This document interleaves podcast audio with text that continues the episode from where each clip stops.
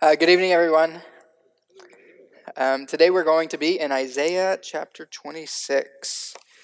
Um, this is not a section that I uh, chose particularly. It was assigned to me for class. Um, it was supposed to be a challenge because the prophets are always uh, challenging to preach on. And so I hope the many hours I spent just trying to figure out what it means um, is a blessing to all of us. Um, but I, I commend you for being here because I realize that um, we could all be in a thousand different places right now. Um, but every opportunity to sit under the Lord's instruction is a good opportunity. And so I, I thank you for being here for that. And, and not based on me, but based on God, his promises do not return void. And so as we hear and learn from the word of the Lord, just know that he's working in me and he's working in you um, this evening. So, Isaiah chapter 26.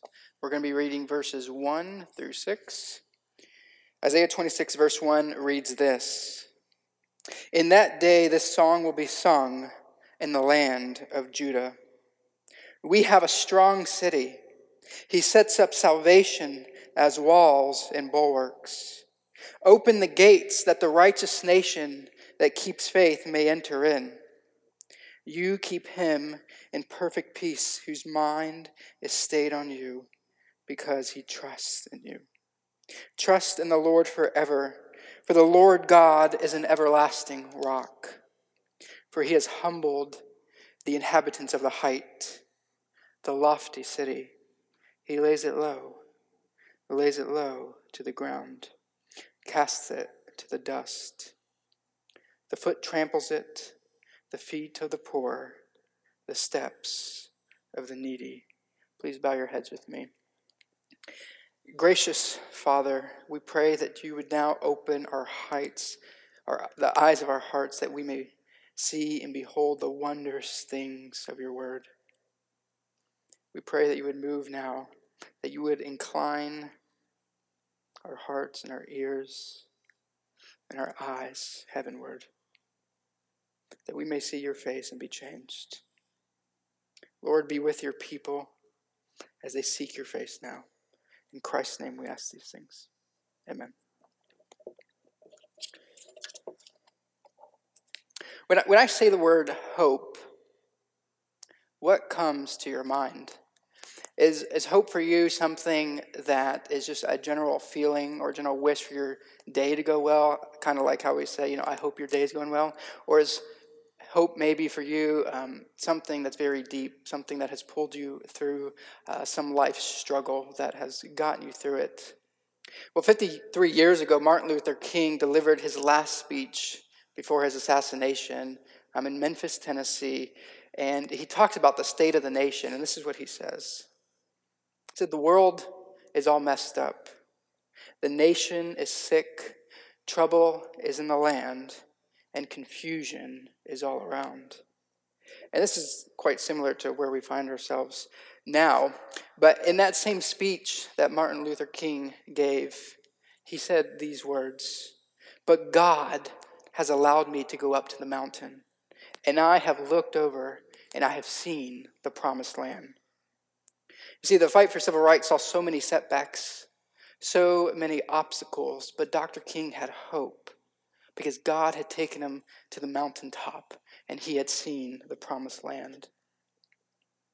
Hope is what gets us through so much of the grind of life. It, it really motivates us to do almost anything, right? If there was, if there was no hope, for example, why work at that hard relationship? Um, why the civil rights movement at all? Why apply for that job? Why spend so much time raising our children? More pointedly, though, I want to ask the question that is there any hope for the sick and for the dying? Is there hope for the single parents that are just trying to get through life? Um, is there hope for the lonely? Hope for the daily frustrating grind of life? Are we just laboring in vain? Or does Christianity offer an authentic hope? This is the question of Isaiah chapter 26 that even when we have been defeated, even when everything looks backwards, and even when everything is going wrong, that the Lord gives us a song to sing that reminds us of the hope we have in Him. And, the main point of these first six verses is this that God has given us a steadfast hope that we may have trust, that we would have a real peace in a fallen world. That God gives us a steadfast hope so that we would have real peace in a steadfast, I'm sorry, in a fallen world.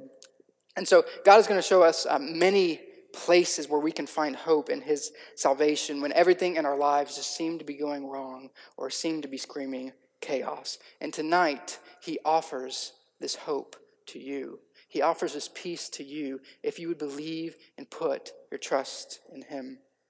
And so the first point we see hope is in our salvation. And Isaiah chapter 26 begins with this In that day, this song will be sung in the land of Judah. Now, before we really get in our text, we have to do some interpretive work because in this text, God is addressing Israel. But I want to show you how this song is our song of hope. You see, Isaiah is writing during a time where God's people are living in a tumultuous world. Um, their peace is being challenged by the, the massive Assyrian Empire who has threatened to take over their land and make them slaves. And it would kind of be like if all the nations in the world currently, you know, threaten the United States and threaten to invade us, um, there would really be not much hope. Um, and so that's kind of what they're feeling. And so they really have three options before them. The obvious one would be to trust in God, right? That'd be, but that's just too easy. They, they can't, it can't be that easy, right? And so they could, trust, they could ally with Assyria, who's the aggressor, in hopes that Assyria would kind of um, be like, okay, we won't invade you, but we'll just make you pay a whole bunch of taxes. Um, the third option is they could ally with the Egypt, right, which is their enemy throughout the Bible in many places, um, but they're not guaranteed to really send any reinforcement. And so you're kind of in this catch 22, and they don't really know what to do. And their, their faith and their trust is wavering between um, God, Assyria, and Egypt. And have you ever been in a situation like that? Where just all the um, choices before you just seem rather rather tricky and, and each have their own kind of uh, downhill to them. But God sees their folly, and Isaiah and God gives Isaiah a message, and God says this to them. He says, "In your distrust, you have rebelled against me and forsaken me, and I'm going to send you into exile." But at the same time, God says this to him. He says, "But I'm going to return." You from exile. I'm going to return you to the land of Judah. But until that day, until that day where you learn to trust me, I'm going to give you a song of hope. So, in, effect, God is saying, I'm going to exile you, but remember this song when you're in slavery. Remember this song when everything is going wrong, when you're in that foreign land, because I'm going to make good on my promises, says the Lord. It's a song of hope when everything seems to be going wrong. And so when Isaiah in our text says, in that day, he is referring to Israel returning from exile. But as Christians, this is for us today because we share in Israel's salvation through Christ, and her song has now become our song. And so as we look at verse 1, we're looking at how God gives a steadfast hope in our salvation. And the first place we see this is that He gives us a place to live. In verse 1, our song of hope begins with a strong city. Now, now the city is no other than the city of God. It is God's city. And Isaiah says that we have a strong city. You see, the city of God is our dwelling place. It's where we belong. It's the place of our ultimate citizenship. God has made a city for us that we would belong to Him. And, and the city just doesn't provide a place for us to live, but it provides a place for security. A few years ago, actually, with Corey and Zaida, um, I had a chance to uh, go to Scotland, and I had the opportunity, or we had the opportunity, to go see the, the Great Castle in Edinburgh. And if you've ever been to any of the, the great castles of Europe or any of the, the castles in Asia or else around the world, what is one of the first things you see kind of as you approach the castle from afar? What, what really pops into your head? Or what, what do you see first with your eyes? Any, any guesses? Defensive, defensive positions, what in particular? Yeah, the stations, um, and also the walls, right? towering, oh, he said walls? Okay, very good. Yeah, just, just towering walls. And the strength of every city is really determined by its walls. And so it goes the stronger the city, the stronger the walls. But in the city of God, verse 1 says something rather peculiar.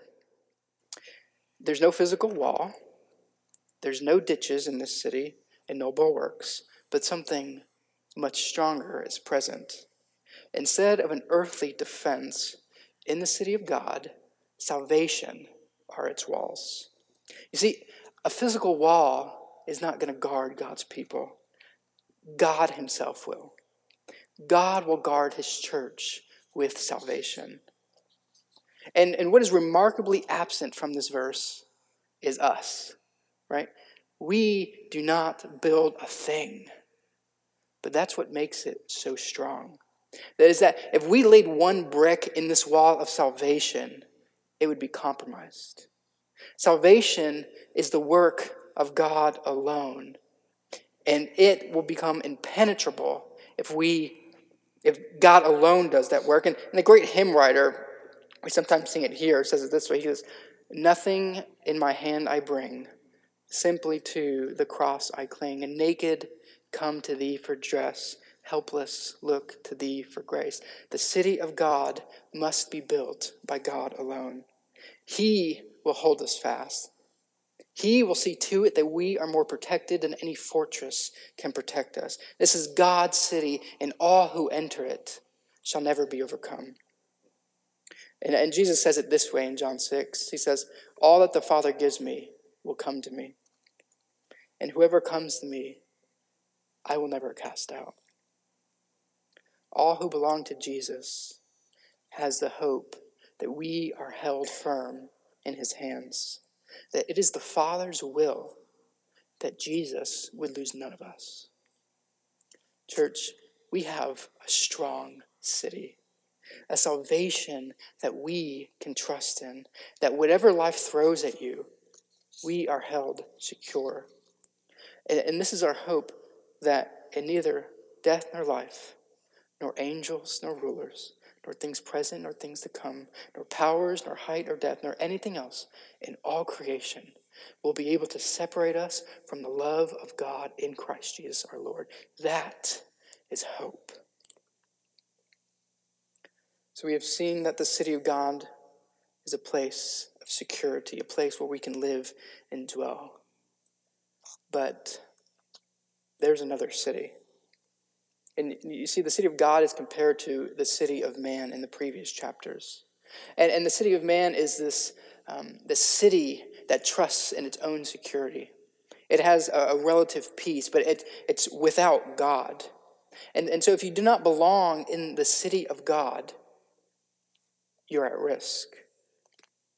For walls of stone cannot save you from what threatens you most, and that's your sin. You see, walls can keep evil men out, but they lock evil men in. And a heart that does not belong to God belongs to sin. And the only way that you can be rescued from yourself, the only way to be rescued from your sin, is to be rescued by someone who's outside of you, who has no sin. And that alone is Christ. But for those whose hope is in God, who belongs to the city of God, we have a kingdom that cannot be shaken. So we have a city of refuge that is built and protected by God. But my question is, is how do we enter into this city? Right? How do we know that we belong in the city of God? How do we know that this salvation is really ours, that it can provide an authentic hope? And this is the topic of verse 2, when it says, Open the gates that the righteous nation that keeps faith may enter in. Be- before I became a Christian, I thought, uh, as many of you perhaps, that as long as I was a, a good person, that that would be enough for me to enter into heaven. I mean, I certainly did many more good things than bad things, I reasoned to myself back then. Um, so surely if God was a just judge, I mean, he would have to let me in, right? Um, what I didn't know when I became a Christian in college is that God requires perfection that one bad act, one sin was enough to eternally disqualify me from his salvation. We need righteousness to be acceptable to God, but we don't have it. What we have is sin. So God has the righteousness that we need. We have the sin that he hates. So what does he do about it? Our sins are laid on Christ, and his righteousness is laid on us. And this righteous requirement is the requirement that is needed by all to enter into God's city. And this is the hope that the gates of the city are open for all who open their hearts to Christ. We can have a hope because God opens the, opens the gate to his city.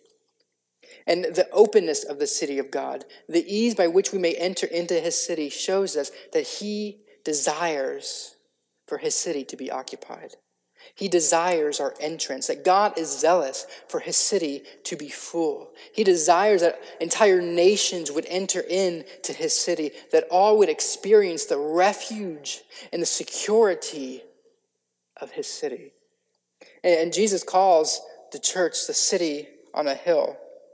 The city of God is placed on a hill where all can see it, that all may see and marvel and desire to come in. You see, God is not afraid to show his salvation to the world like sometimes we are in our evangelism.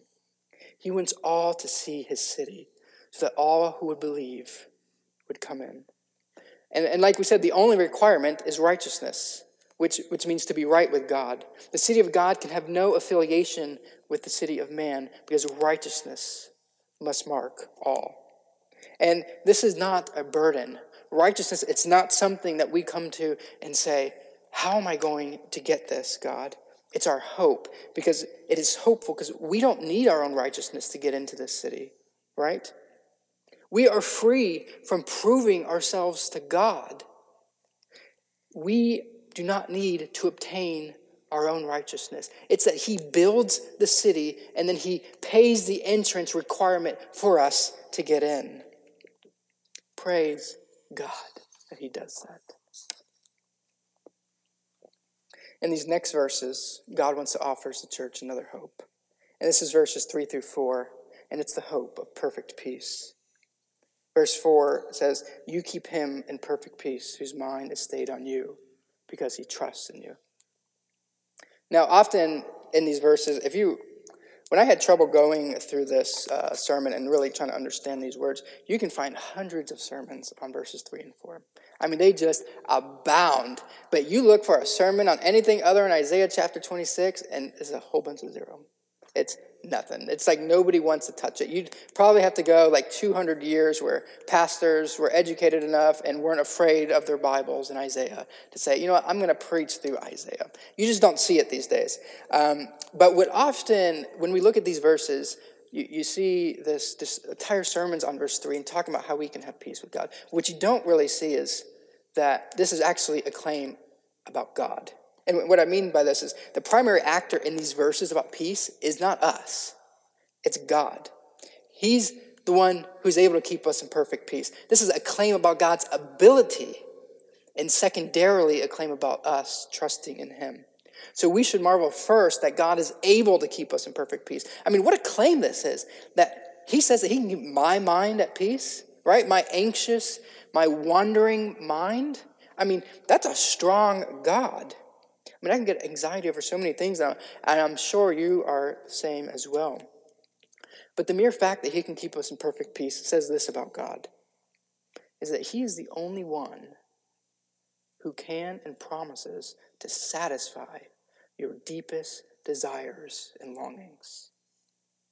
Because our, our deepest desires, for example, of love, keep us ever searching where our souls are ever searching for comfort in this world, always searching to be fit in.